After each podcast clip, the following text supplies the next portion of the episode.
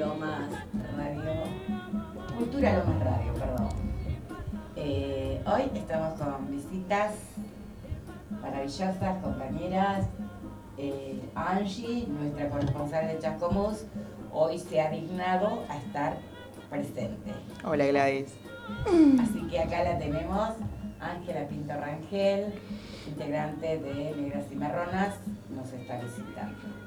¿Dónde estamos las negras y marronas, Angie? Acá, por supuesto, siempre, ¿ah? Y una visita maravillosa también. Hoy nos visita Brisa Rodríguez, una jovencita de acá de Lomas que, bueno, se va a presentar ella. Bueno, buenas tardes. Eh, como dijo Gladys, mi nombre es Brisa, tengo 23 años y soy militante eh, de las cuestiones ambientales, pero sobre todo de la justicia social. ¡Wow! Bueno, después nos dirás eso de esto de las cuestiones ambientales, específicamente qué haces y además por qué estás acá, ¿no? Este, no es casualidad. No es una jovencita blanca. es una hermana. Bueno, eh, ayer ha sido el día del cumpleaños de Juana Zurduy. Eh, el día de la cofraternidad argentino-boliviana que se celebra ya hace unos años. Eh, hay una ley precisamente al respecto. Y bueno, y queremos eh, homenajearla, porque precisamente Juana es una de nuestras heroínas, este, de nuestra querida Latinoamérica. Y bueno, no siempre bien recordada, no siempre eh, homenajeada como corresponde. Por supuesto, no es este, feriado el día de su cumpleaños, como tampoco lo es lo de María Remedios del Valle. Y no quiero ser eh, muy... Después lo pasaré el día, el número de ordenanza que hay por la celebración de este día. Eh, podríamos poner la canción de Mercedes Sosa, eh, que me parece una de las homenajes más hermosos, junto a un poema que luego lo leeré de Chana Mamani, una mujer también racializada, marrona, que escribió un poema precioso de Eva y Juana. Hace una, ahí como una unión entre las dos. Bueno, pasamos al tema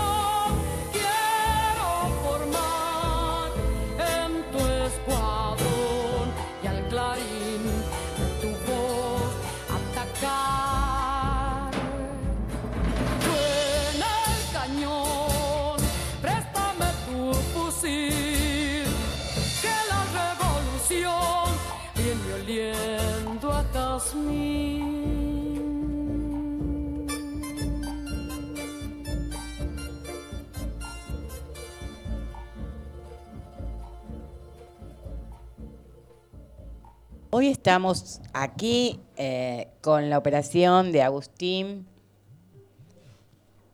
Sánchez Ojeda. Perfecto.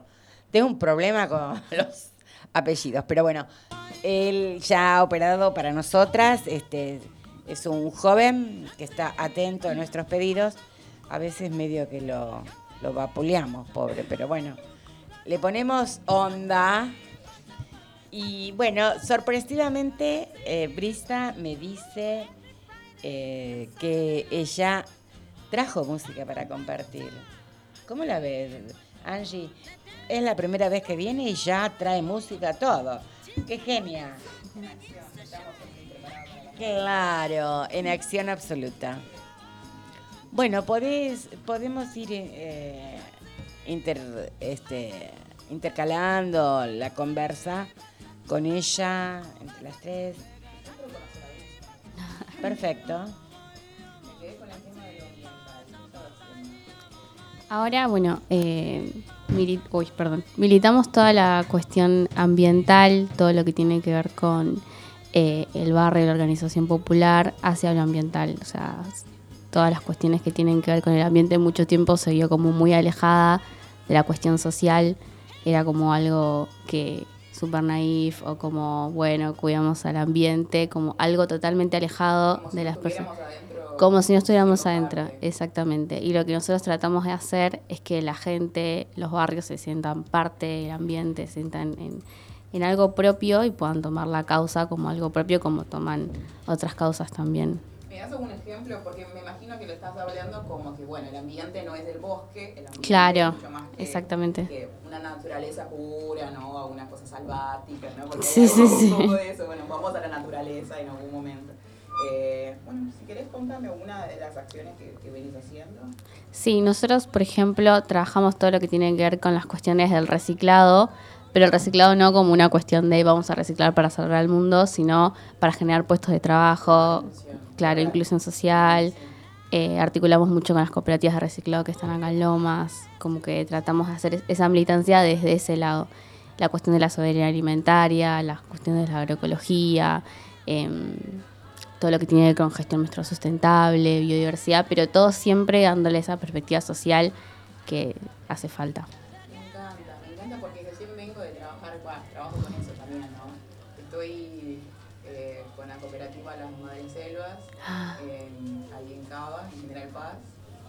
Y nada, haciendo capacitación para que empiecen a, a trabajar con diseño eh, a partir de los desechos. Total. Entonces algo que, que va apareciendo también como un emergente, ¿no? Como para inclusión laboral. Totalmente. Esos residuos que están ahí, que son abundantes, ¿no? Que de alguna forma eso es lo que tenemos en, en, en abundancia en el ambiente. Sí, totalmente.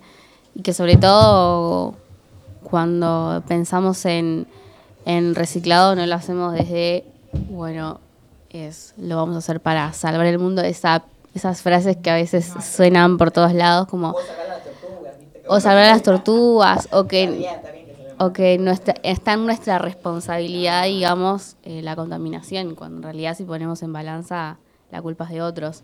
Pero sí nosotros tenemos quizá la responsabilidad de organizarnos para, para pasarla mejor. para poder luchar la- el tema de los envases y todo eso. Perdón, acaba de llegar nuestra querida compañera Bere, que estábamos desesperadas por el tema que es la musicalizadora. Buen día, acá estoy. Y estamos en la compañía de Brisa, Hola, Brisa. Hola, buenas ¿Cómo tardes. nuestra invitada del día de hoy. Qué bueno, eh, Angie, le estás sacando el jugo a nuestra entrevistada. Eh, que además, te cuento, nos trajo música. ¿Cómo la ves? Eh, Genial, genial. Yo necesito dos minutos para prepararme. Tranquila, tranquila. Viste cómo es lo mío que yo así no, los protocolos no me, no me funcionan. Este, pero porque había llegado y bueno, te encontraste que éramos un montón hoy. Mira la grata sorpresa que Qué tenemos. suerte también. Sí. No, pero por supuesto. Genial, genial. Estamos felices. Nosotras que siempre nos miramos nosotras solas. Tal cual, tal cual. En comunidad siempre es mejor. Absolutamente. Aparte, como las todas negras, nos gusta estar amontonadas. A mí me encanta. ¿No? Está bueno estar, sí. sentirte acompañada. Bueno, y contanos a ver por qué se te ocurrió la música, que me pareció de lo más. Porque, bueno, nada, cuando me invitaste, dije, bueno, voy a llevar un poco de lo que tiene que ver con cuestiones de más de raíces, ¿no? Más de lo que es mi familia, que a veces no se habla, no estamos las mujeres, o Qué en tremendo realidad eso, ¿no? no estamos acostumbrados a hablar de dónde venimos. Entonces dije, bueno, voy a hablar de dónde vengo y lo que a mí me gusta, lo que me llama. Eh, tengo mi, mi papá, bueno, es, es de Tucumán, eh, tiene familia yaíta y, y es muy lindo toda su historia, mucha música, eh, mucho baile, mucho samba además. Pero lo que a mí me interpela, de verdad, de verdad, eso que vos escuchás y decís, esto, esto es lo mío, es eh, todo lo que tiene que ver con la cultura de parte de la familia de mi mamá. Ella es de Corrientes, es de un pueblo que se llama Montecaseros, que está, eh, limita con Paraguay, Brasil y Uruguay. Mira. Eh, sí, tiene un- una buena mezcla. Y mm, más allá de que como es correntina, escuchamos chamamé y demás, pero siempre, cada vez que vamos, todas las fiestas, incluso de mi familia que está acá en Buenos Aires, siempre escuchamos eh, la música de, de allá, de los carnavales. siempre, es, es como tradición familiar que aprendas a bailar, es como te ponen la música y ya de chiquito tenés que estar ahí Claro, es bailando. tu identidad. ya. Sí, sí, sí. Qué lindo, me encanta. Y bueno, ese traje para compartir si quieren. Genial. Después nos contás de qué se, de qué se trata específicamente esa música. Dale. Ahí va, la música.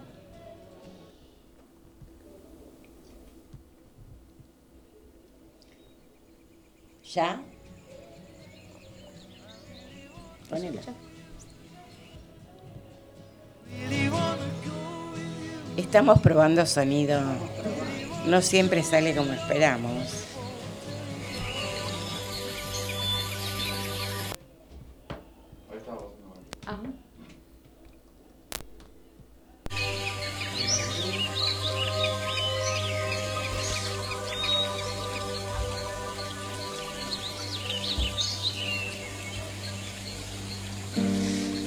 En Satya va una luz, hoy brillará.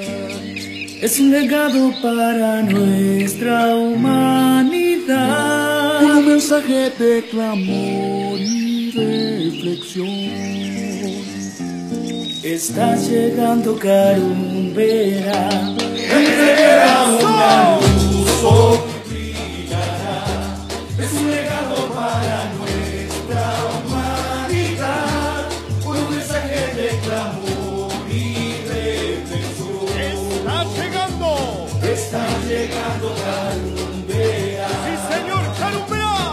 Está llegando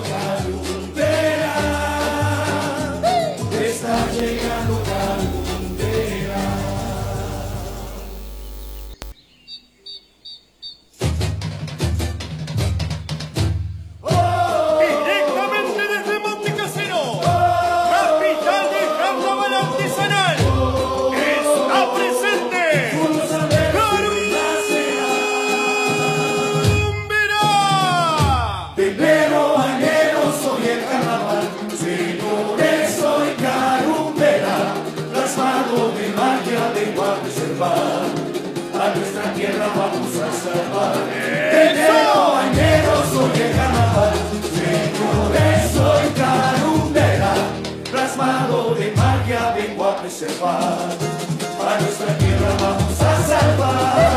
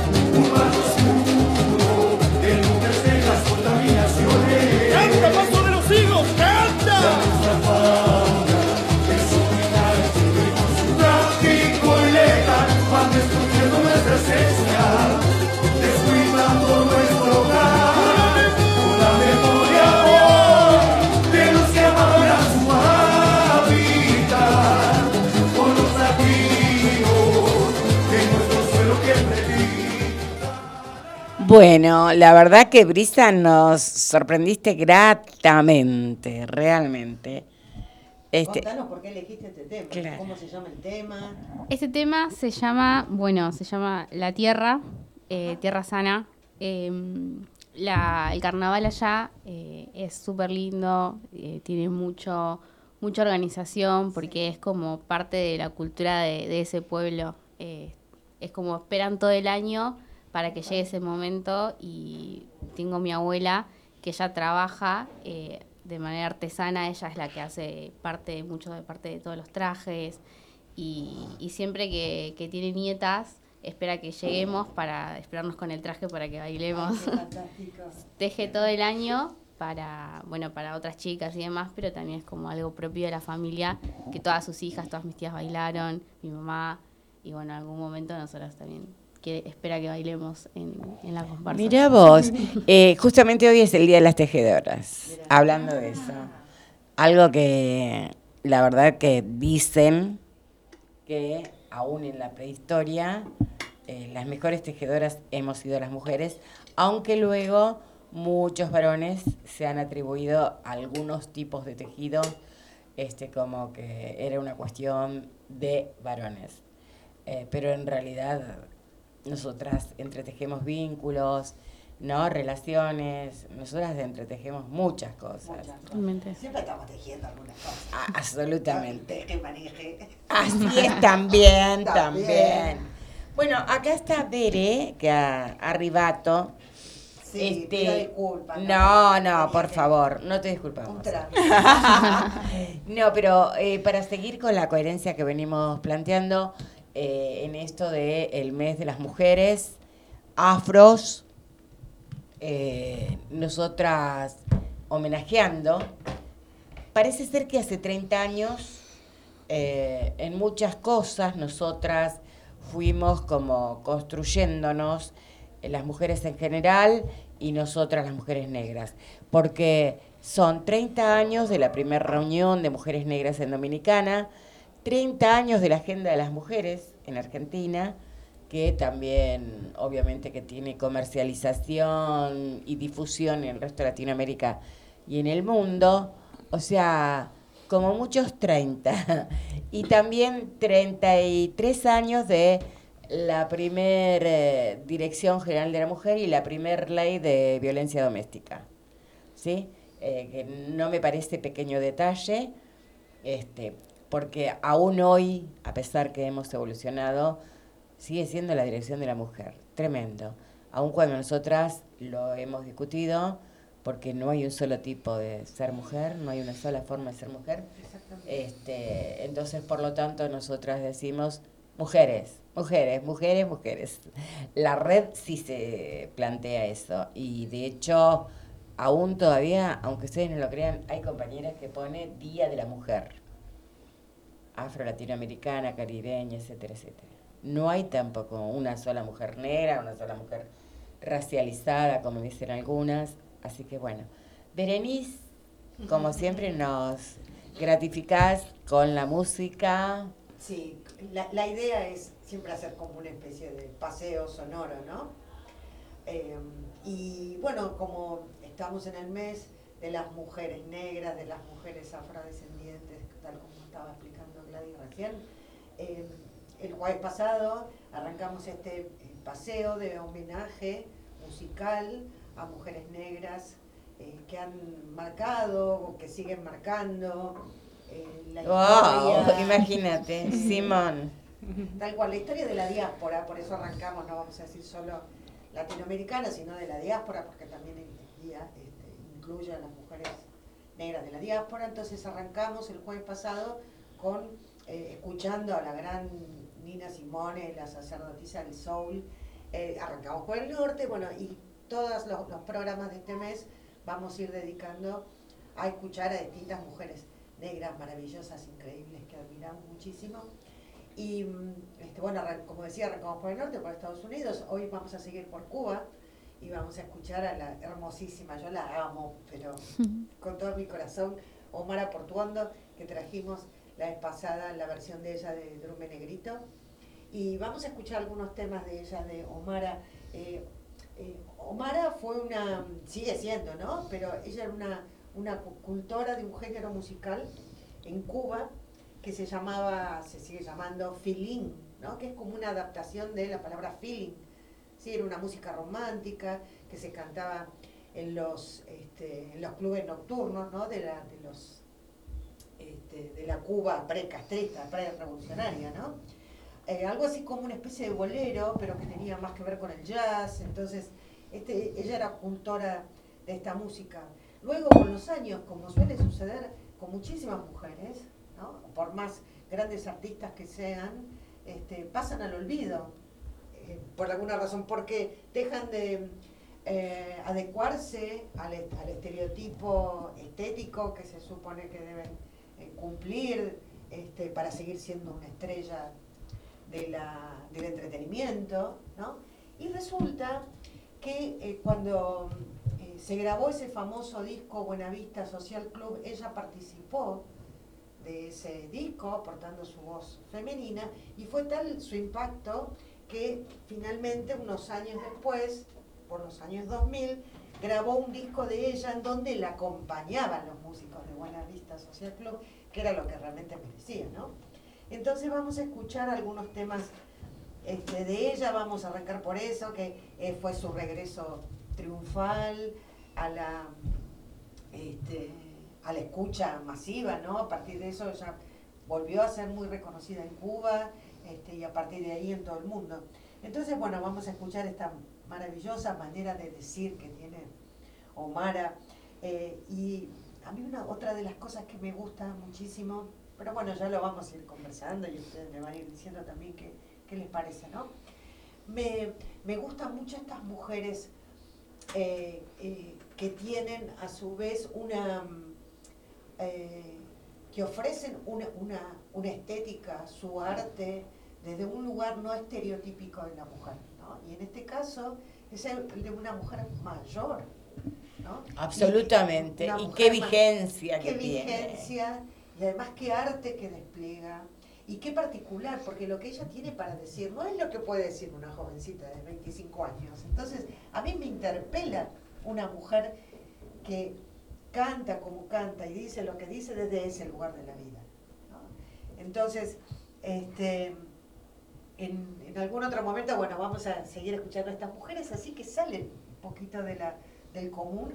Bueno, vamos a escuchar un tema de este primer disco del año 2000 de Omar Portuondo con el grupo Buenavista Social Club, un tema que se llama ¿Dónde estabas tú?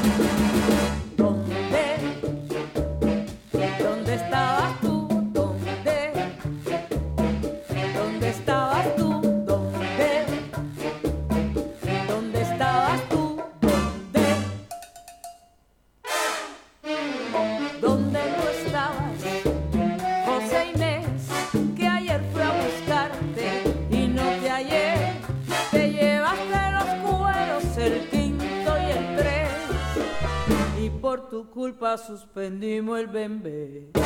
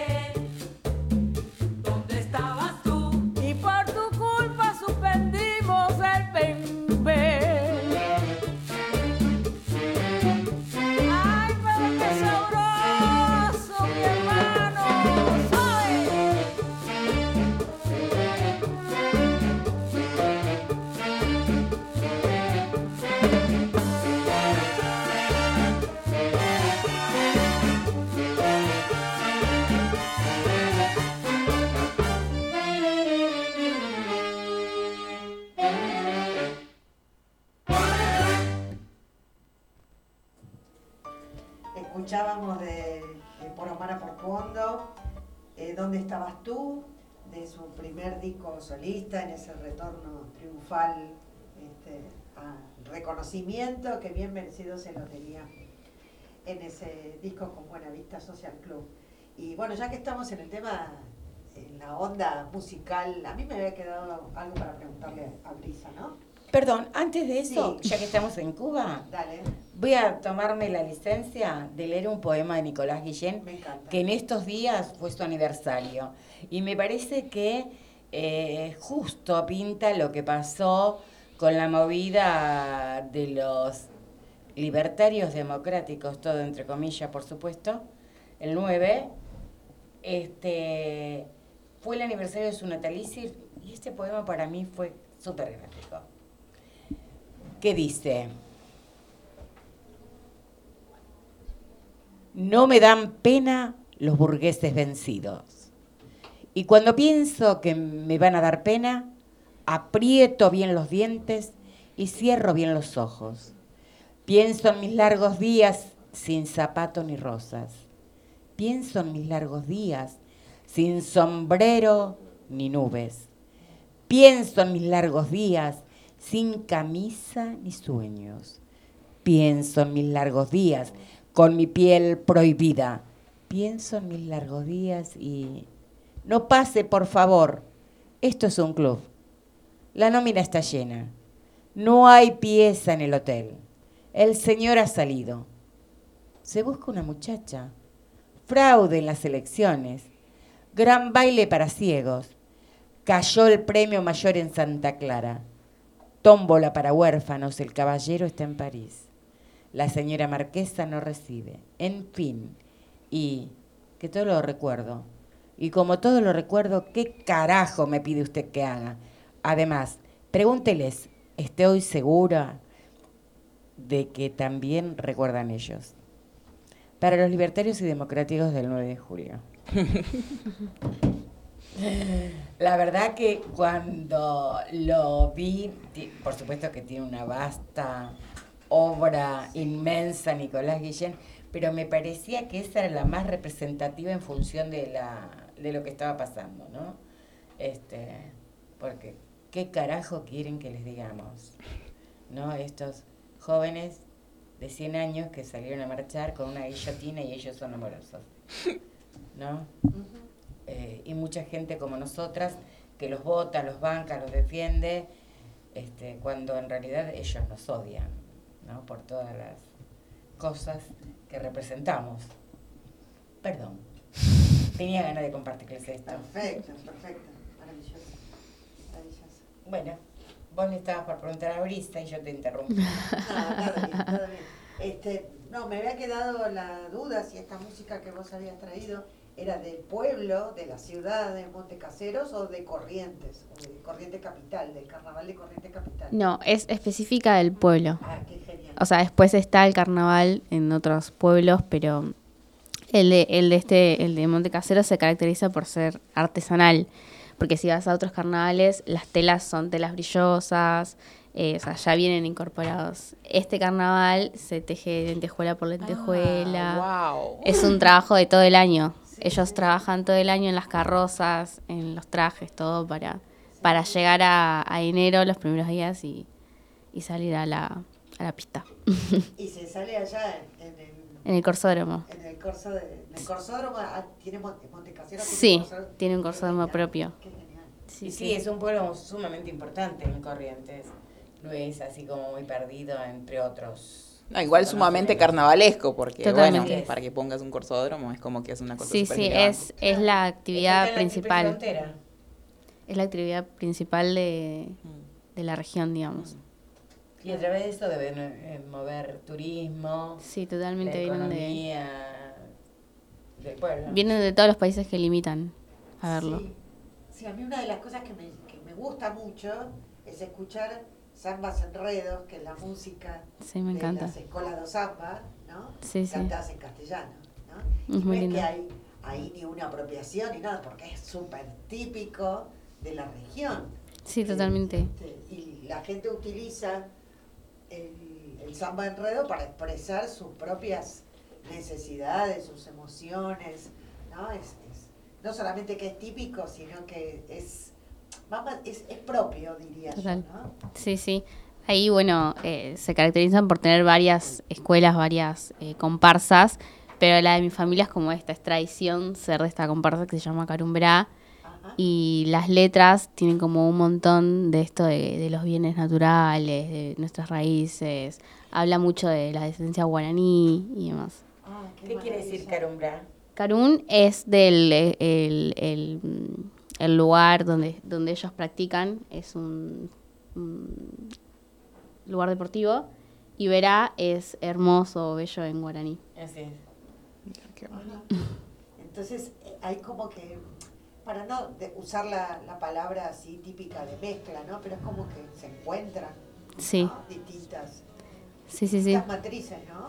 totalmente. Eh, eh, por un lado la originaria a través del pueblo guaraní, por el otro lado El carnaval propio de... el carnaval, sí, este, afro-brasileño, este, y el, no sé cómo decirlo, porque no sé si existe tal cosa, pero este, el, el criollismo del litoral, ¿no? Sí. es muy específico, muy particular y diferente al de otras regiones. Sí, sí, totalmente. Ahí en, en mi familia es, es tradición que, que sepas bailar primero, chamamé primero, porque son Claro. correntinos, pero además eh, zambar. ¿Vos bailás? Chamamé. Sé bailar chamamé, sí. Ah, muy bien. Hace mucho tiempo que no bailo chamamé. Me encantaba bailar chamamé. Sé bailar chamamé. Hace mucho tiempo. Eh, no es cualquier cosa, ¿eh? Chamamé maceta, ¿no? Sí, sí, sí. Tiene todo su... Tiene Protocolo. sus, sus protocolos y Sí, pasos. sí, sí. Claro. Que Que yo desconozco completamente. Interesada en que Brisa nos cuente un poco Y Angie, sobre cómo se vive el carnaval allá. pensativa. No, yo estoy pensativa porque eh, pensaba un poco en eso de, del lugar de la no pureza. Claro. Eh, porque también yo vengo de- del sur de Brasil, ¿no? De, bueno, de Porto Alegre. Y, ¿no? y ahí está eso, o sea, yo soy gaúlla, ¿no? Y entonces estamos ahí entre, entre el terrero y, y el, ce- el, el centro de tradicionalismo, ¿no? Eh, de, del tomar el mate, del asado. Eh, claro, entonces como que estás ahí en, en- en el medio de todo eso y, no- y- y no te das cuenta hasta que salís de que viviste de una forma muy particular tu vida, tu, tu formación, ¿no? Como que, que creciste eh, sin darte cuenta de, de lo rico que, que- que- que fue tu, tu, tu formación, ¿sí? Como que, que no pudiste ver eh, un espacio de, o intento de, de algo más... eh, de una identidad específica, eso quiero decir, como que sos un montón de cosas y es muy difícil separar todas esas cosas, ¿no? Es, Sí, yo, sí. yo quiero zambar, pero quiero bailar la yula, como, como bailan los pibes con el palito y el, el zapateo, ¿viste? Como que hay un montón de cosas que, que son partes de, de tu identidad y que es muy difícil deshacerse de eso, ¿no? Es como, de alguna forma, cuando intentas hacer eso, te fragmentás Exactamente. y a la vez hay algo como muy cruel que me acordaba cuando yo empecé a crecer y a estudiar. Eh, en el caso de Brasil está la cuestión bueno, de los lanceros negros en, en la- en las guerras de, de independencia y todo eso. Nada, eso de, de ser el frente de batalla, ¿no? Y, y a la vez el conflicto interno de pensar que que ponían a las personas eh, negras en el frente de batalla, ¿no? Como carne de cañón, literal. Y vos decís, estoy eh, defendiendo esto, que es mi raíz, pero a la vez es una raíz que, que te condena, ¿no? De alguna forma, es como todo muy, muy intenso, ¿no? De, de verse ahí en esa identidad eh, que la querés eh, exaltar, pero a la vez te pone en conflicto, ¿no? Con un montón de cuestiones. Sí, siempre tiene, tiene esa tensión, ¿no? Y sí. Absolutamente. Lo que- en lo esto, viste que decimos, perdón, eh, si la historia la escriben los que ganan, quiere decir que hay otra historia.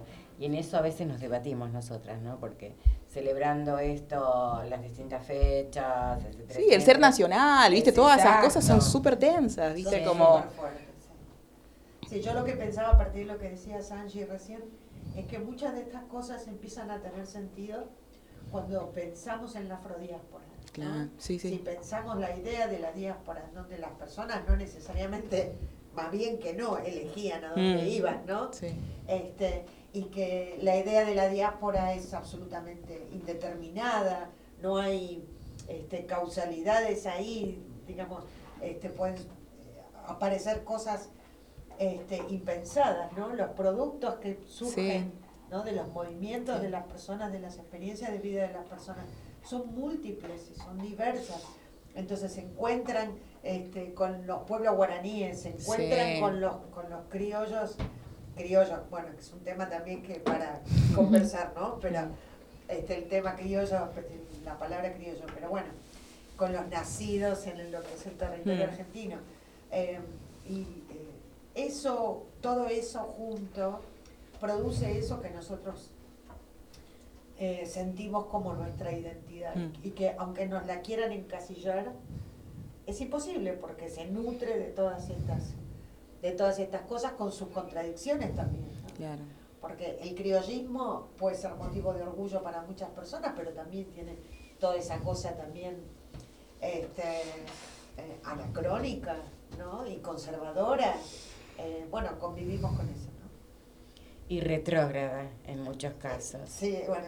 Absolutamente. Eso, Sí, retrógrada. eso, sí, sí. Vos ves cada movilización de estos, los paladines de la democracia y la libertad, y realmente como exaltan los símbolos patrios, como si fueran de ellos y ellas, este, únicos, fieles y representativos. Y ent- entonces te remite a esta cuestión de decir, yo estoy exaltando eso, yo, exa- yo la verdad que debo reconocer en mí que no me pinta esa argentinidad del palo producto de esto, realmente. No sé si es que se la dejo, pero digo, me genera mucha contradicción cuando veo quienes reivindican el ser nacional. ¿sí? Es, es durísimo para mí ver eso, porque Sí. como vos decís, claro, nosotras y nosotros, nuestras ancestras, no eligieron venir acá, no eligieron cómo venir, no eligieron nada. Ni después elegimos eh, a qué lugares ir y, y- seguir y demás, ¿no? No, no sé si nosotras nos podemos imaginar cómo han sido desmembradas nuestras familias ancestrales. Sí. No, y pienso en las familias, no sé, yo pienso, en- y en mi parte de ancestralidad, no sé, por decirte, guaraní, tampoco decidimos quién, con quiénes íbamos a compartir nuestras casas en algún momento cuando nos vinieron a visitar. y también desmembraron nuestras familias. También hay como un montón de cosas que sucedieron ahí que fuera de control. Absolutamente, siempre tomo un graffiti que habías compartido en algún momento vos, que digan que no somos vengativos y vengativas, porque si no, otro sería el curso de la historia. Y tómenla como quieran. y la verdad que eh, estoy contenta y sorprendida de que haya aceptado Brisa venir, este, porque bueno, Sí, maravilloso. capaz que yo la he acosado un poco. no, ¡Vos, Gladys! no, no. Este, no, porque siempre le insistí con esto que somos negras, marrones, etcétera, etcétera, y me pareció maravillosa su predisposición a venir y conversar con nosotras, ¿no? Este, mm, la verdad que estoy muy contenta, por eso me parece que son espacios, así como nosotras decimos de otros lugares, que las chicas eh, o lo- les jóvenes este, también tienen que ocupar. No, además que quizás también es porque no, no tenemos ese espacio de decir esto que decía antes, de dónde venimos, de hablar de quiénes son nuestras familias, como que vivimos, en, bueno, al menos en mi caso, vivimos en la ciudad y nos criamos en ciudad con lo que conlleva vivir en, en- en La urbanidad, la también, adaptación y te Sí. olvidás. Después, no sé, en mi caso te vas de vacaciones a la casa de tu abuela y te encontrás con un cheque que decís, eh, ¿qué, qué soy? ¿Qué soy? ¿Soy eso lo que está en Buenos Aires o soy esto que está acá? Y claro, y ahí entonces a mí me, me recién, bueno, eh, recién ahora estoy eh, recordando, viviendo esa experiencia de, de entender de dónde vengo, de Claro, dónde como un soy. valor, como Claro, parte, como sí. reivindicar la historia familiar. No, más que auspicioso, necesitamos más. ¿No es así? Así es, así es. Eh, ¿Tenés un tema? Sí, vamos a seguir con esta con este recorrido y ya que como siempre, como no podía ser de otra manera, que se mete Brasil siempre en todas las conversaciones. Justo ahora tenía previsto una este, un encuentro hermoso que lamentablemente me lo perdí cuando vinieron a hacerlo en Buenos Aires, de Omar Portuondo con María Betania. Mm. Wow. Es un dueto espectacular, maravilloso. Eh, y bueno, este, este tema que se llama Tal vez es del disco que grabaron juntas y hay un video en YouTube que yo se los recomiendo para que lo vean porque es realmente maravilloso. Pero bueno, vamos a escuchar la versión de, de estudio. Tal vez de Omar Portuondo con María Betania.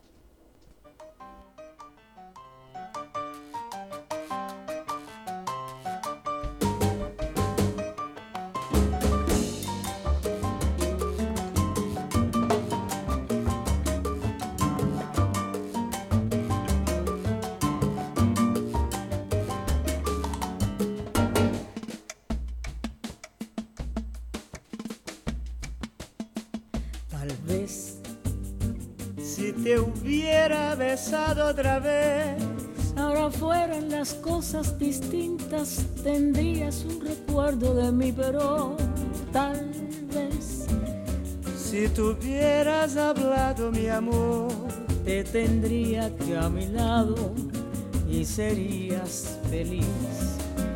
tal vez Si al despedirte de mí, tus manos hubieran tocado mis manos diciéndome adiós. Pero tal vez si tú hubieras hablado, mi amor, te tendría que a mi lado y sería feliz.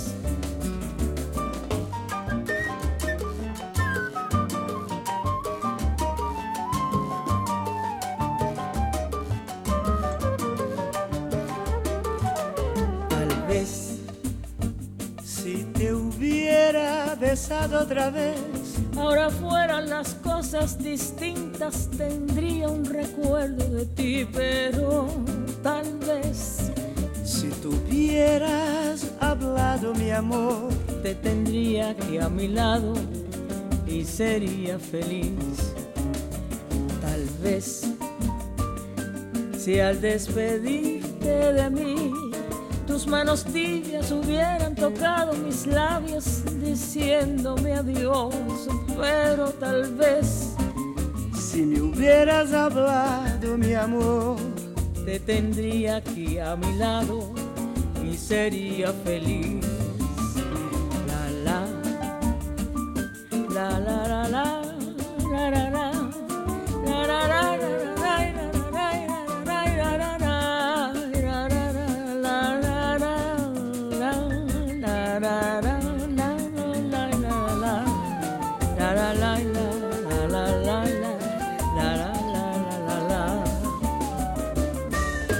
Tal vez si tú me hubieras besado, tal vez si tú me hubieras amado, Si tú me hubieras amado, tal vez si tú me hubieras hablado, tú me hubieras hablado, tal vez si yo te hubiera besado, si yo te hubiera tal besado, vez si al despedirte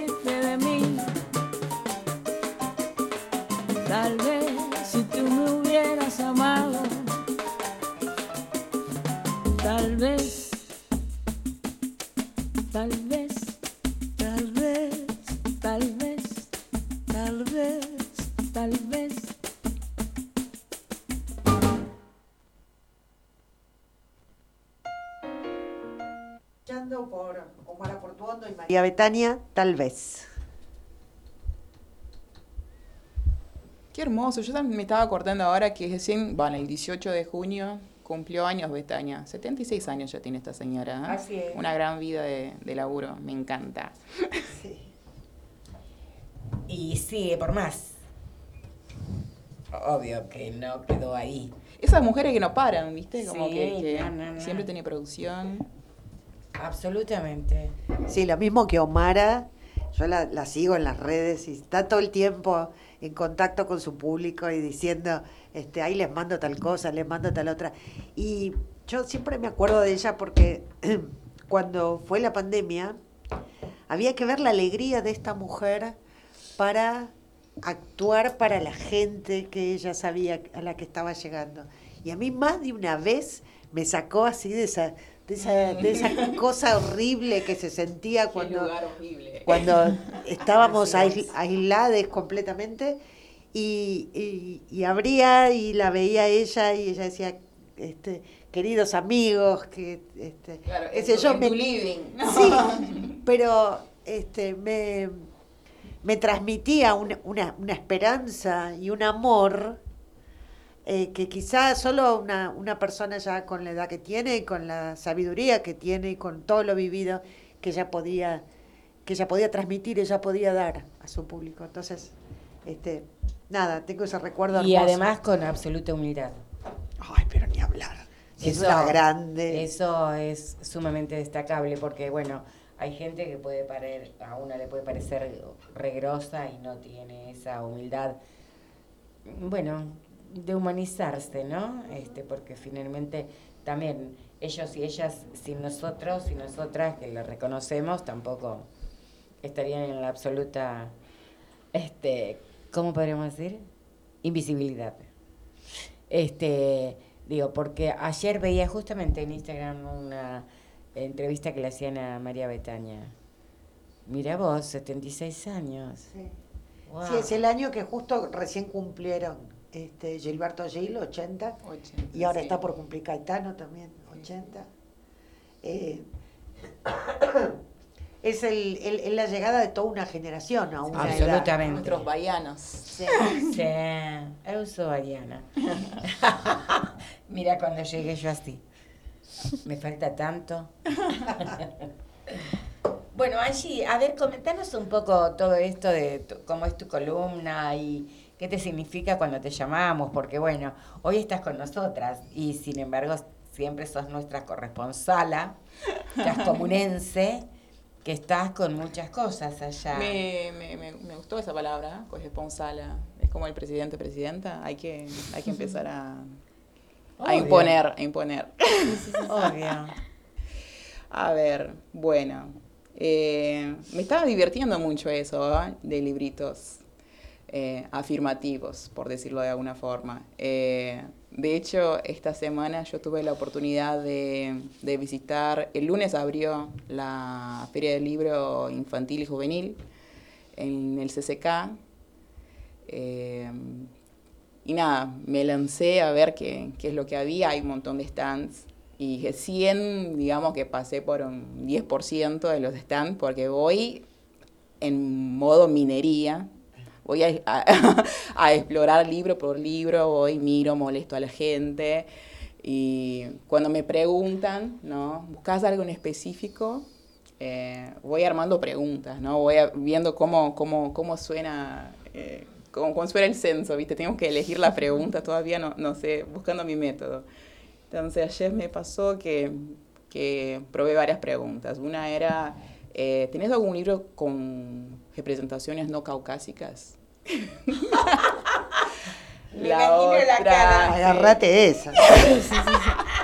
Animalitos, no, no, no, personas, personas. Eh, Y creo que hay animalitos caucásicos. Eh, no, dificilísimo, ¿ah? igual. Eh, pero está bueno porque también voy armando como una especie de taxonomía, una especie no, voy armando una taxonomía de cuáles son las cosas que encuentro, ¿no? De las representaciones que, bueno, que no son caucásicas.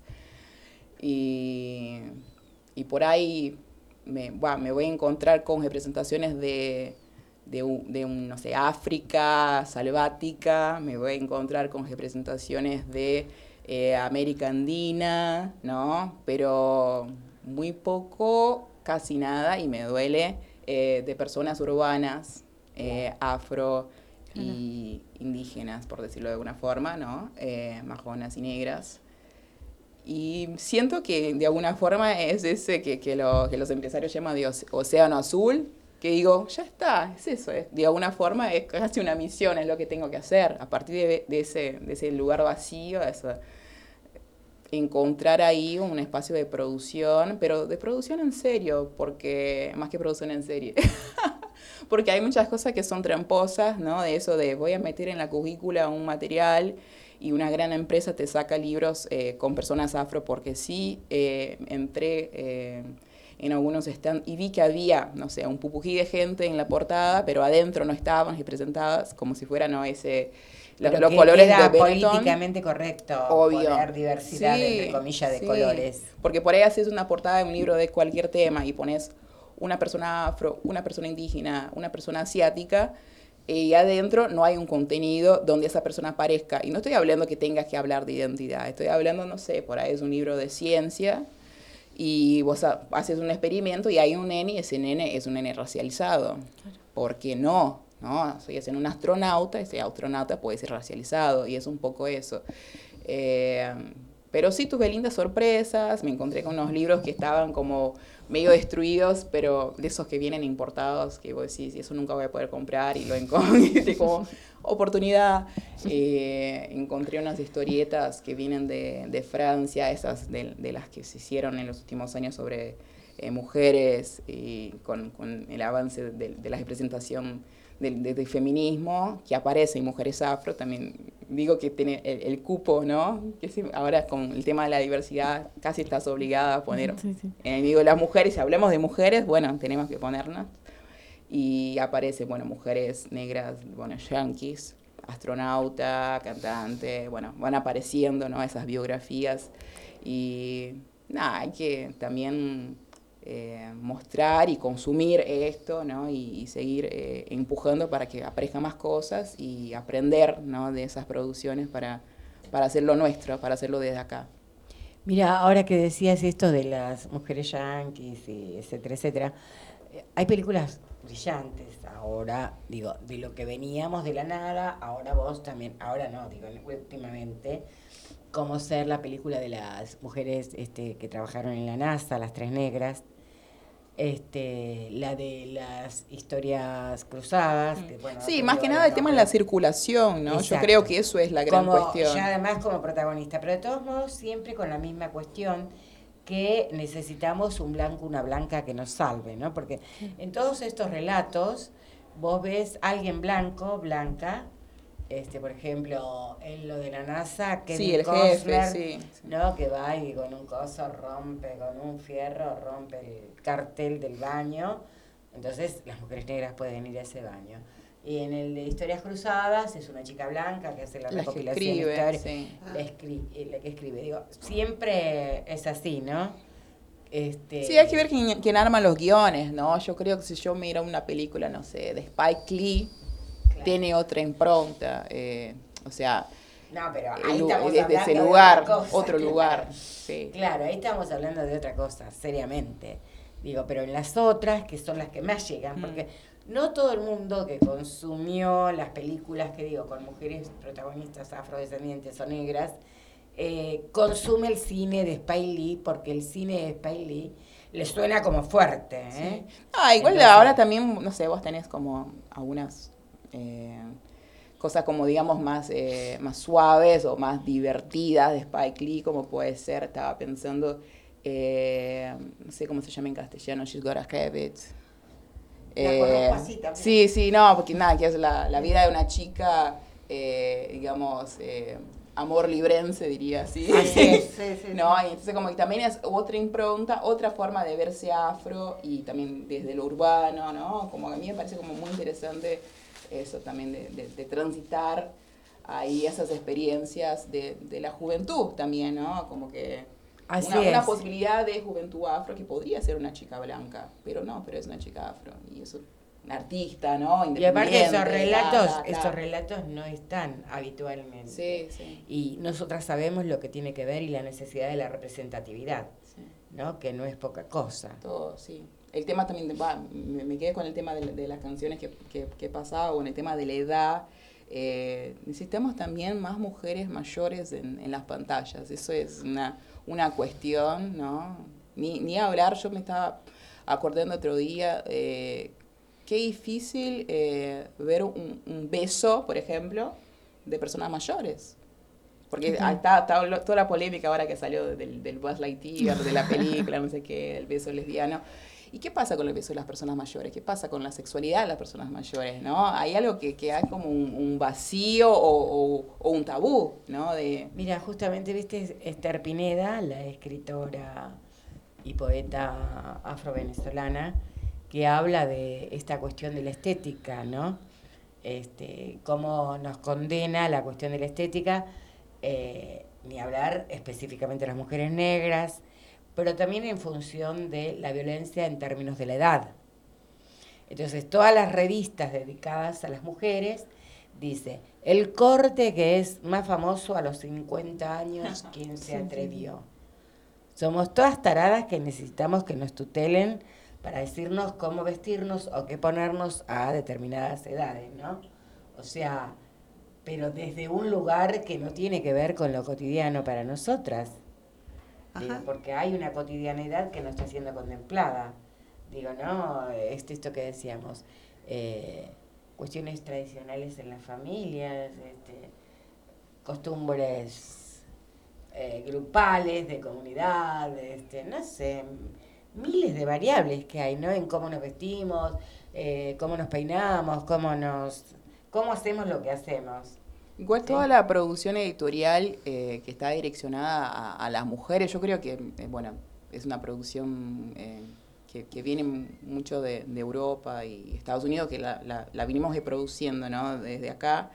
Eh, es criminal desde lo simbólico, todo lo que se hace. Yo me, me estaba acordando que yo crecí con, con esa revista, digamos, de adolescentes, juveniles, y te, te, te tutelan todo, es como que te explican cómo tenés que existir en el mundo, ¿no? Desde cómo agradar al pibe, ¿viste? Con Como- los test, con ¿no? los test Con de- test, sí. claro, sí, sí. ¿Qué como puntaje? ¿Cómo como soy? que, como que marcás, claro, quién sos, cuál es tu puntaje, identidad. ojo. Sí, sí, es sí, tremendo, como que todo, todo está como muy marcado y obviamente armás como eh, ahí sí, una producción en serie de, de chicas tipo y si no entras ahí en eso te sentís obviamente eh, fuera de lugar, ¿no? No, como que hay algo del tema del peso, ¿no? Total. Calcular el índice de masa corpórea. ¿Por qué? O sea, eh, todas esas cuestiones del, del medirse, que es literal, es literal, o sea, eh, que por ahí en, en la, en la adolescencia te pega de una forma eh,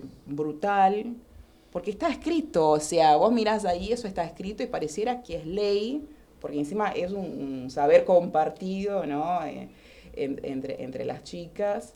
Y ahí vos encontrás las ropas que no puedes comprar, vos encontrás Sí, los sí. lugares que hay que ir, ¿no? Los conciertos, las músicas que están buenas, y hay como todo un, un mapeo. No, y que se sigue reproduciendo, porque antes eran las revistas, ahora son las redes sociales. Por Obvio, suerte que obvio. ninguna de nosotras cuatro eh, deja que otras, otras hablen por nosotras o nos vistan, porque si nos vieran como estamos, estamos hermosas.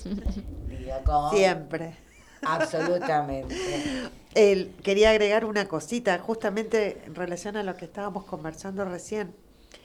Eh, y a propósito de este tema que escuchamos, este tema tal vez, ¿no? Y que esto que les recomendaba de, si pueden, de ver el video en YouTube, eh, cuando yo lo vi me, me impactó muchísimo porque eran, son dos mujeres de más de 70 años que dicen, este, si te hubiera besado otra vez, eh, tal vez lo que habría sido, que este, eh, desenvuelven sobre el escenario una sensualidad no legítima, porque es la sensualidad de, las, de mujeres de 70 años, y que son muy sensuales, cantando, bailando y contando esa historia, ¿no? Este, entonces, a veces cuando nos bombardean tanto por otros lugares, eh, a veces también la respuesta está en las propias mujeres. Para, para mí, ver esas representaciones de estas mujeres que a pesar de que se les dice, no, con esa edad eh, eh, El no podés largo, sentir. El pelo largo de Betania. El por pelo favor, largo ¿cómo va a de Betania. largo con 76 Las canas, las canas de Betania, las canas de Betania. ¿No es cierto? Este, y que hablen de amor, y que hablen de sensualidad. eh, eh, ahí hay un lugar en donde una sentirse inspirada también, ¿no? A pesar de las este, de todos estos bombardeos a los que estamos todo el tiempo sometidas. Y Que nosotras mismas también nos sometemos, porque llegas a esa edad y es como tengo que cumplir ese estereotipo para ser una adulta mayor. Para, Sí, para mí sí, Betania es, sí, mi, sí, es mi faro. Pero igual niños. que vivimos en una sociedad bastante gerontofóbica. ¿sí? Y el tema de las canas, ni hablar, y el tema del pelo largo y la edad, etcétera, etcétera. Ustedes no se imaginan cuánta gente atrevida, ahora ya me parece que desistieron, este, que me dijeron que me debería cortar el pelo, eh, que las rastas a esta edad, imagínate, imagínate. Eh, porque las rastas para mucha gente ignorante son símbolo de drogas. ¿sí? Este, digo, un montón de cosas de cómo querer eh, encasillarme en lo que yo no quiero. Me parece eh, que cada una de nosotras, por eso decía, somos mujeres que por suerte no nos callan más y vamos construyendo y nos vamos juntando este, así, ¿no? Como ese, nuestro, nuestra consigna, yo soy porque somos, este, el Ubuntu, este, estamos en comunidad, circula la palabra, igual la seguimos buscando, la miro a Angie y digo, sí, igual la seguimos buscando. Eh, ahí justo me está hablando una compañera cubana que hace música y en algún momento vamos a ver si la podemos Genial. este, hacer transmitir una compañera joven que hace trap, rap, no sé. Sí. Vamos a descubrir. Vamos a descubrirla. Este, maravillosa siempre, dice. Y en estos días les quiero compartir, con esto de que tenemos vicepresidenta negra, que estoy tan feliz como una lombriz, feliz, feliz. Este, estos días estuve preparando una nota para eh, Página Negra y estuve recopilando voces de mujeres negras colombianas. La verdad, maravillosas porque todas muy jóvenes. Este, ¿Qué les produjo esto, no? ¿Qué es lo que nos produce a nosotras también juntarnos? La alegría de, de- de estar, de, de- porque se viene nuestro 25 de julio acá. Así es. ¿Y qué va a pasar, Gladys, el 25 de julio? Empecé- ya algo adelantamos, pero Sí. vamos a seguir insistiendo, ¿no?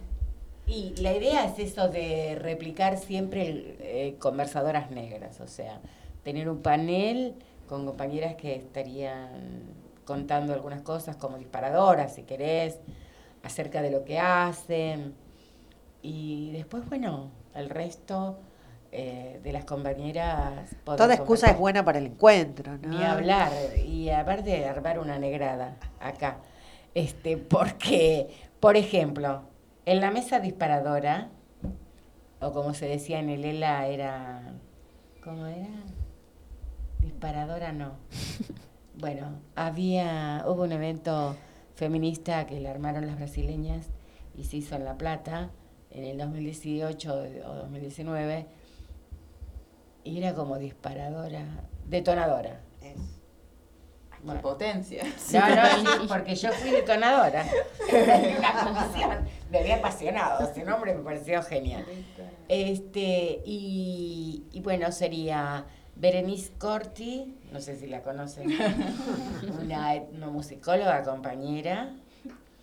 Eh, Alexandra Jamison, otra compañera escritora afropanameña, este, que va a presentar el libro de Sojourner Truth que ella tradujo y va a hablar también de lo que quiera.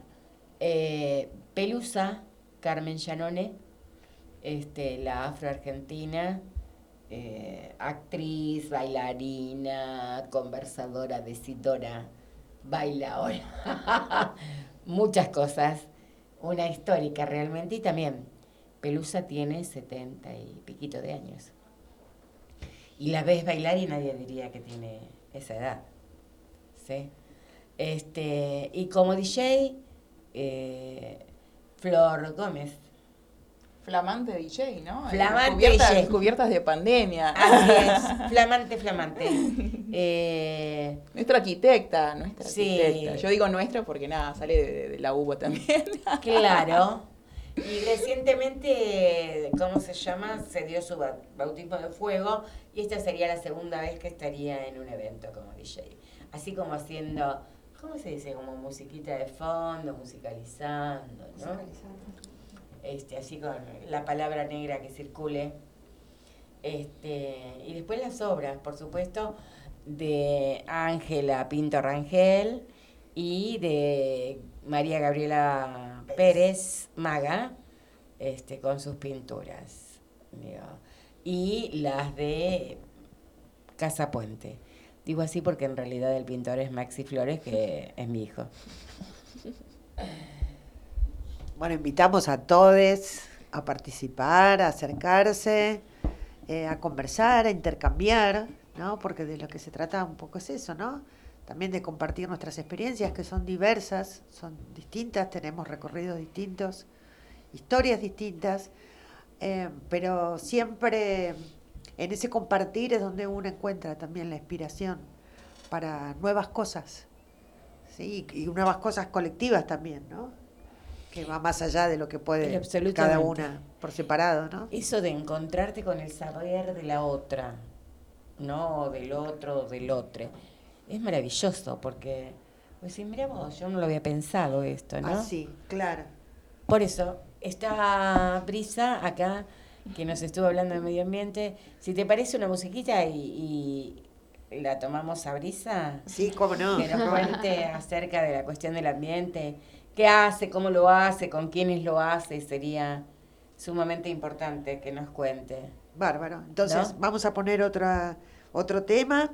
Eh, seguimos con Omar Portuondo. Este es un tema que salió hace muy poco. Yo vi que lo difundió cuando estábamos en pandemia, o sea que lo debe haber grabado justo antes. El tema se llama Sábanas Blancas. Eh, y eh, habla de las sábanas blancas que cuelgan de los bal- balcones de La Habana. Entonces, escucharla nos lleva allá. Así que hermosa, hermosa propuesta de Omar. Vamos a escucharla.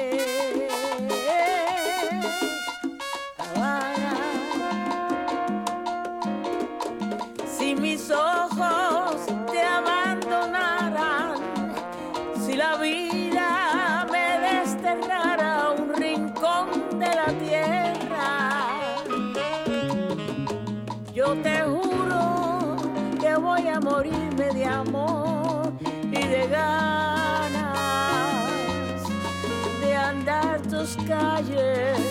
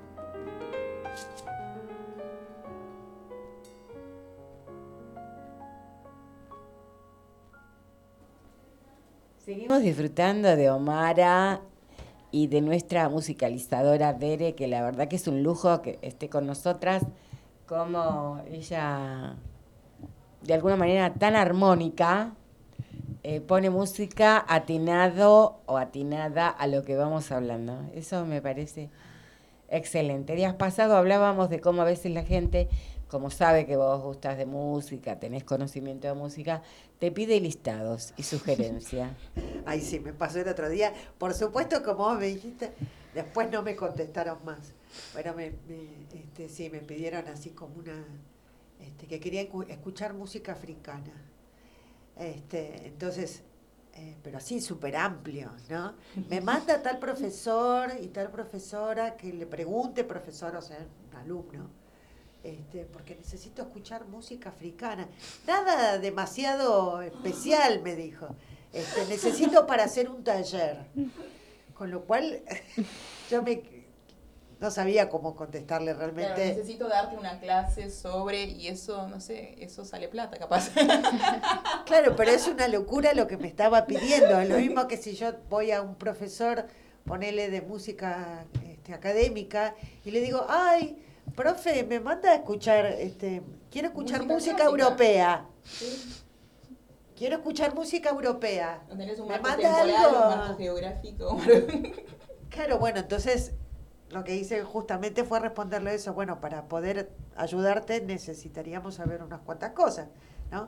Por ejemplo, de qué región, de África, este, de algún país en particular. Claro, porque la Claro. gente dice África y cree que es un que es, país. un, que es un país. Aunque fuera No, no. ah, una temática específica. o- Absolutamente. Claro, música de la que es- es conocida como folclórica, porque hay, hay toda una discusión para hacer también, este, música tradicional, música popular, ¿De qué época? distintos tipos de música artística de hace unos años, contemporánea, música etnográfica, o sea, este, No, el región, panorama época, es- eh, y nada, yo creo que debe estar pensando todavía, porque todavía no me contesto.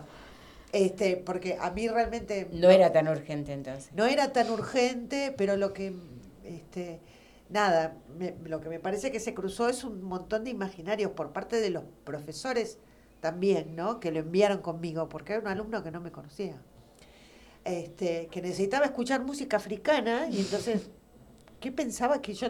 Además, ¿por qué no googlea primero? No sé, una cosa que, Claro. viste, como que me, me, me parecía tan loco. Y tiene que ver también con este lugar cosificado, ¿no? En donde este, suelen estar, eh, va, donde suele estar todo aquello que no es occidental, europeo, ¿no? Es, es- Sí, Y todo lo que cristiano. no conoces. sí, sí, sí, sí, que aparece como que es algo, este, una Que no existe. de producto, y si existe mercancía, es exótico, exótico, sí, sí, sí, sí. pintoresco. Músicas del mundo, viste que hay que fueran- estuviera en otro lugar. Músicas del Lo que mundo. estábamos diciendo, te cruzás el puente de la Noria para acá y es otro mundo, Sí, dicen. ¿sí? Y desde nuestra perspectiva también, el otro lado es otro mundo. Un poco así. Bueno, vamos a aprovechar la brisa que no siempre la tenemos este, para preguntarle algunas cositas acerca de lo que hace, cómo lo hace, con quiénes lo hace. ¿Sabés que estaba pensando? Eh, bueno, militar, ¿no? Esta cosa de, de la juventud militando me parece como... Es una cosa que para mí es, es inspiradora, ¿no? Porque también es un, es un lugar de ir buscando la voz, eh, que es un poco lo que, lo que venimos intentando desde la radio o haciéndolo, eh, multiplicando algunas experiencias. Y yo pensaba, hay una, una palabra que es súper fuerte, que es soberanía, que las- la escuchamos eh, a veces junto con otra palabrita que también es fuerte, que es la alimentación, la soberanía alimentaria. Que son cosas súper importantes y que cu- cuando están juntas y pensando desde la militancia, eh, hay algunos proyectos que, que van, ¿no? Que juntan la soberanía alimentaria, que también puede trabajar con el ambiente y yo siento que desde la militancia se vienen haciendo cosas lindas ahí y no sé, capaz vos tenés alguna cosa para contar. Eh, nada, te Sí. escucho. Sí, eh, la experiencia que tenemos en cuanto a la, a la militancia de la soberanía alimentaria, primero que le apuntamos a, retomar la idea de la agroecología, volver a, la agroecología. Siempre que hablamos de, de la agroecología y la soberanía alimentaria, partimos de la base de volver a lo que eran nuestros ancestros, a, a sentirnos propios de, de nuestra alimentación, a sentirnos independientes en ese sentido, porque eh, muchas veces vamos, por ejemplo, y hablamos y les preguntamos, o sea, estamos acostumbrados a ir a la verdulería a, a comprar la verdura, pero no nos preguntamos de dónde viene, de dónde sale, cómo se produce, ni tampoco estamos acostumbrados a ver cómo crecen los tomates, cómo crece la lechuga Y esperar, y ¿no? esperar.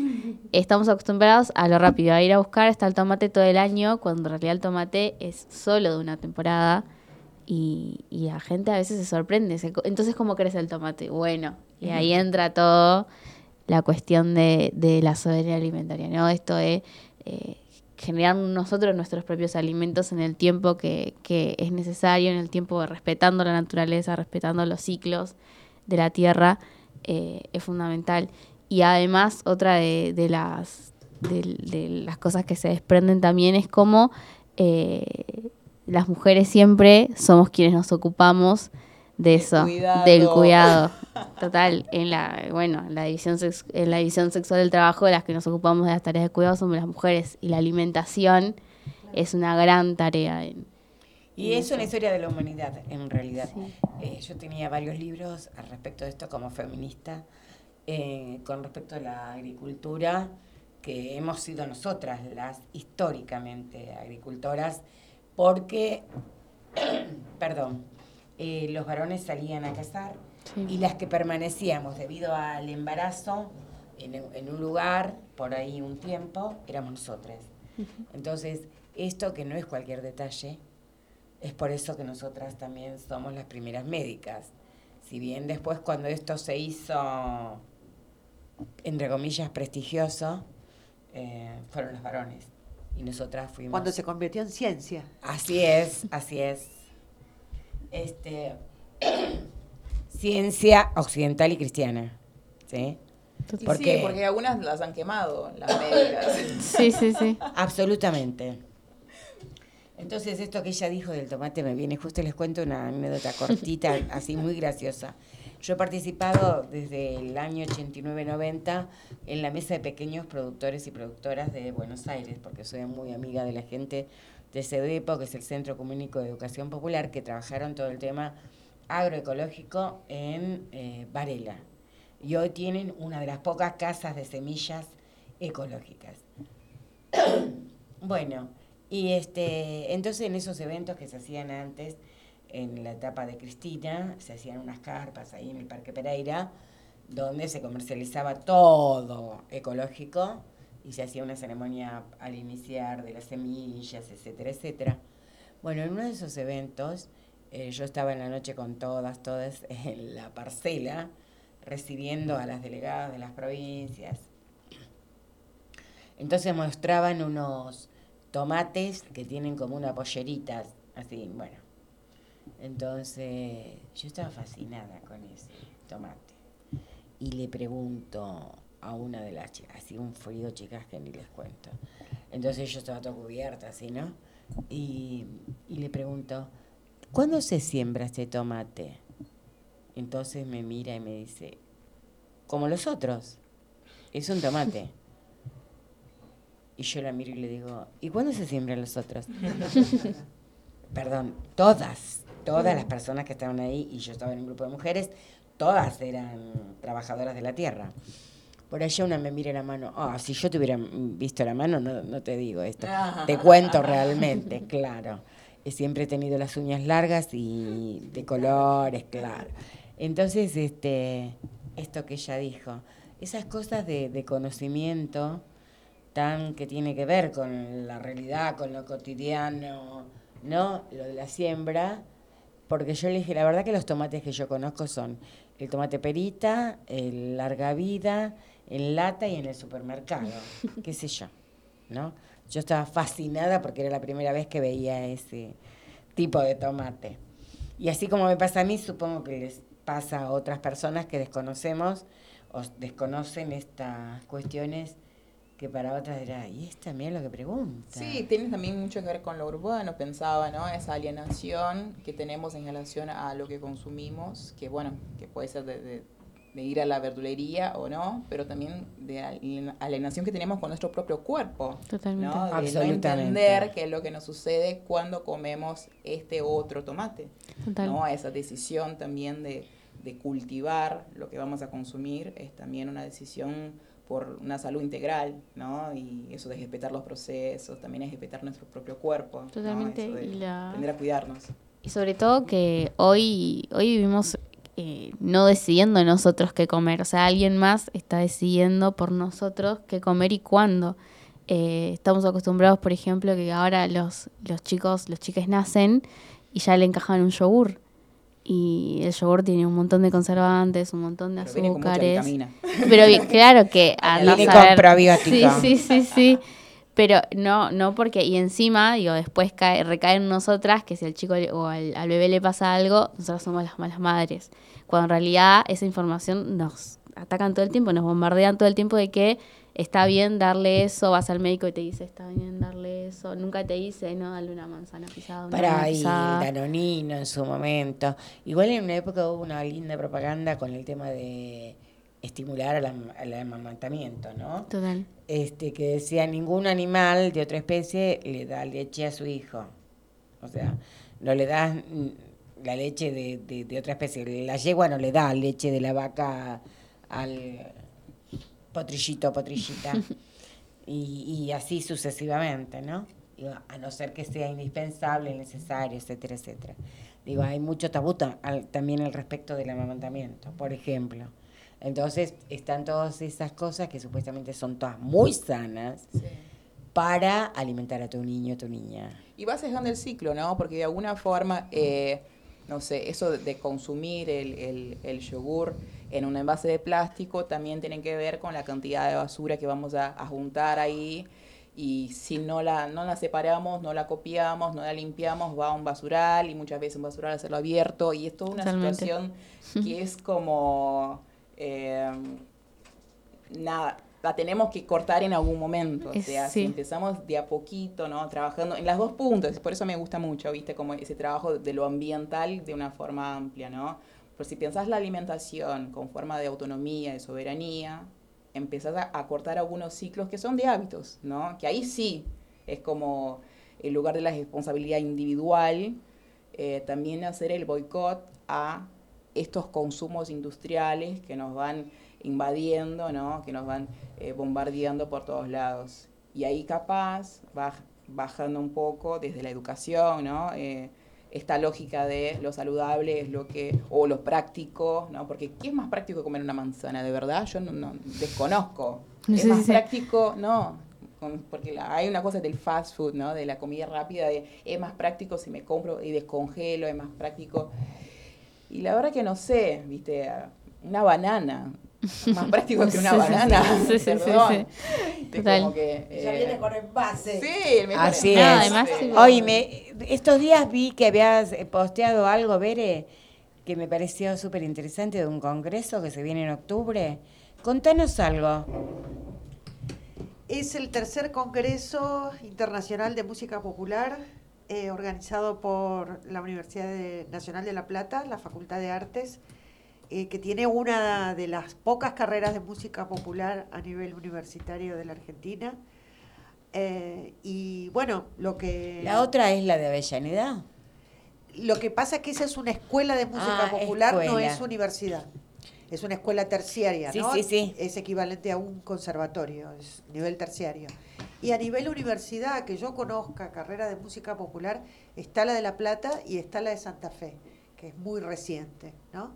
Y que, bueno, en el, en el sistema pedagógico argentino que siempre estuvo hegemonizado por la, por la enseñanza de la música académica europea, ha sido muy difícil eh, que se pudiera institucionalizar carreras de música popular, en donde pueden, donde circulan todo tipo de, este, de músicas y, de, y de conocimiento musical, que no es el conocimiento logocentrado, este, eh, hay de todo, ¿no? Por supuesto, es un camino que se está haciendo, pero principalmente es mi área de investigación, yo trabajo en eso, en investigación en músicas populares, y voy a estar presente ahí en el Congreso de La Plata. eh, no recuerdo bien las fechas en este momento, pero ya te puedo decir. Eh, Bueno, de eh, todos modos tenemos tiempo para seguir hablando de este tema, tenemos por tiempo, supuesto. 19, 20, 21 de octubre de 2022 en la Facultad de Artes de la Universidad Nacional de La Plata.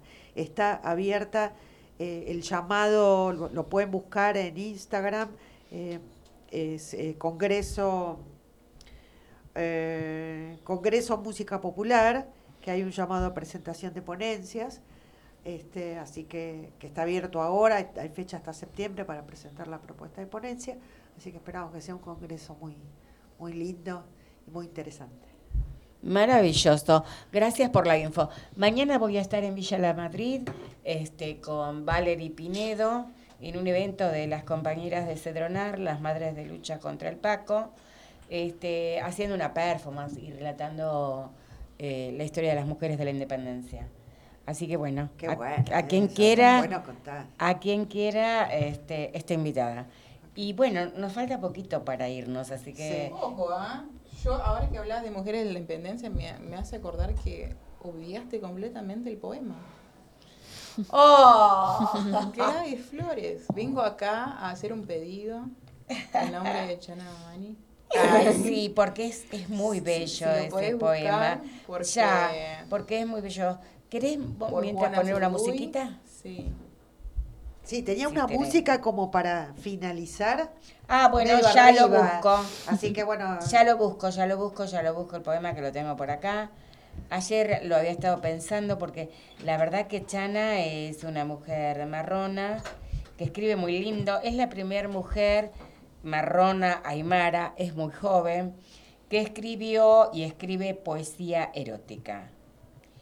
Este, porque con las personas marronas, indígenas, eh, no pasa por ahí como con las mujeres negras, súper erotizadas, sexualizadas.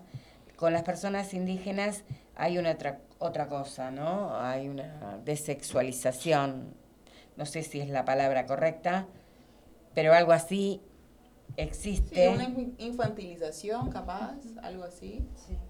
Y asexualización, ¿no? Asexi- De, de verlas como personas asexuadas. Exacto. Sí. Eh, no como eh, pasa con las negras. Sí. ¿sí? Sí, claro, todo lo contrario. Todo lo contrario. Ah, y Chana encima es dos espíritus, así que... Y encima Chana, justamente como ella dice, es dos espíritus.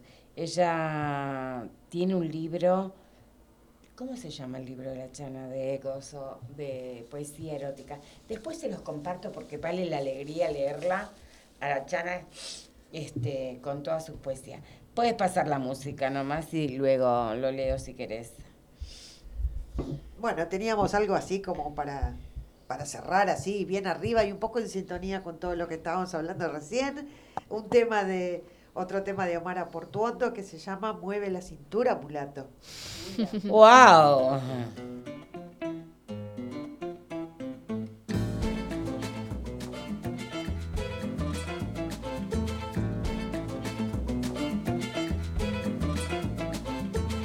Cada vez que miro a mi mulatón, no sé qué pasa por mí, no me puedo contener. Cada vez que miro a mi mulatón, no sé qué pasa por mí, no me puedo contener. Y le digo así, y le digo así, mulato, tienes en la cintura una tembladera que arrebata. Mulato, tiene tu dulce boca, una risa loca que me mata.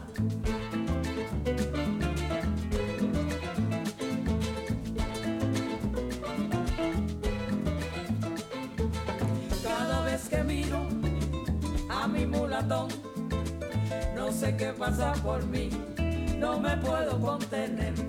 Cada vez que miro a mi mulatón, no sé qué pasa por mí, no me puedo contener. Y le digo así, y le digo así, mulato, tienes en la cintura una tembladera que arrebata. Mulato, tiene tu dulce boca una risa loca que me mata. Mueve la cintura mulatón de mi vida, que me muero yo por ti. Ese mulatico es mío, yo lo quiero para mí. Mueve la cintura mulatón de mi vida, que me muero yo por ti. Cuando hicieron los mulatos, los hicieron para mí. Mueve la cintura mulatón de mi vida, que me muero yo por ti.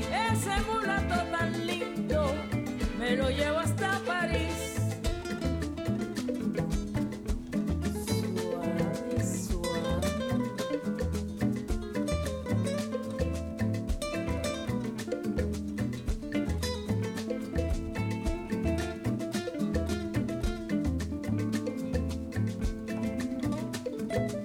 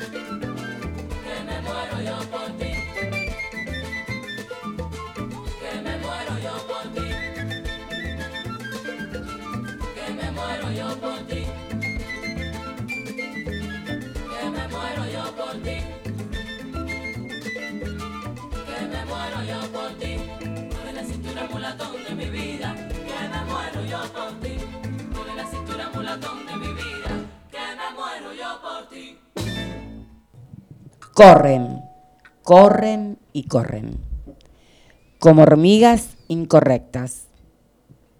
Se juntan y se levantan. Las calles galopan. Las fábricas se echan a andar. Los ferrocarriles enfilan trenes. Las zapatillas se envuelven pies descalzos. Unas bicicletas buscan y se me pierde el poema. ¿Quién los lleve? Crecen escuelas que acobijan sonrisas. Las máquinas de coser motorizan y el beso encuentra valientes. Pequeña y erguida, agita sus manos y cantar, sintiendo jubilosamente que me tiemblan las manos al contacto del laurel que me proclama la victoria. Aquí está, hermanas mías, resumida en la letra apretada de pocos artículos, una historia larga de luchas, de tropiezos y esperanzas. Ocupan hormigas, obreras y empleadas, jubiladas y enfermeras. La cualquiera transforma el amor en derechos.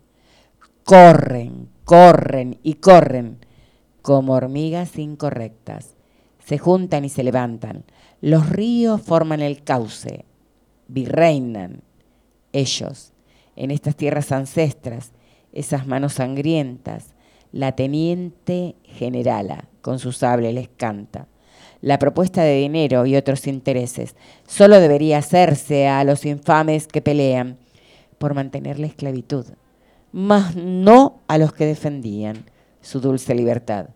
Ocupan hormigas, circulan en calles, ellas con sus polleras y aguayus. Amasúa, Amalula, Amaqueya. Tienen partida de nacimiento. Ocupan hormigas. También son obreras y empleadas. La India transforma el amor en independencia.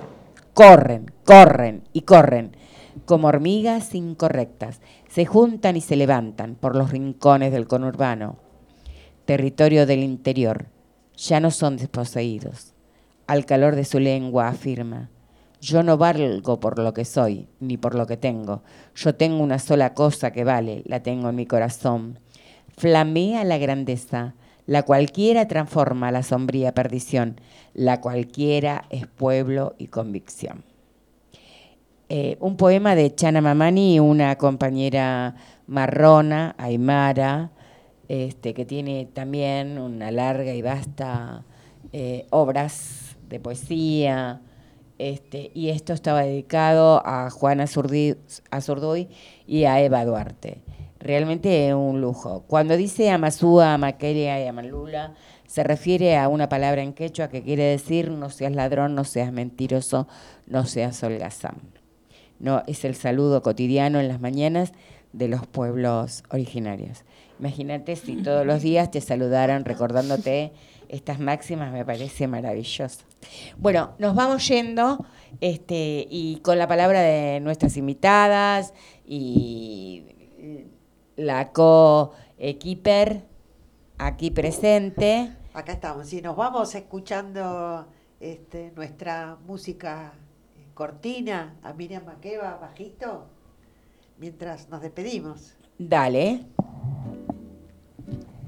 Gracias, Bueno. Brisa. Bueno, muchas gracias. Muchas gracias por haberme invitado. La verdad la pasé súper bien y espero que nos sigamos encontrando en todos los espacios. Las negras y marronas, como dice Gladys siempre. Bueno, de todos modos es la primera vez que venís, pero no será la última, eso espero. No, no, no. Siempre que tengas algo que decir, algo que quieras contarnos, aquí estamos los jueves de 18 a 20 horas en Cultura Radio Lomas. Y nos vemos el 25, ¿ah? Yo creo que es una gran oportunidad vol- vol- volver a cruzarnos. Te mando un abrazo también.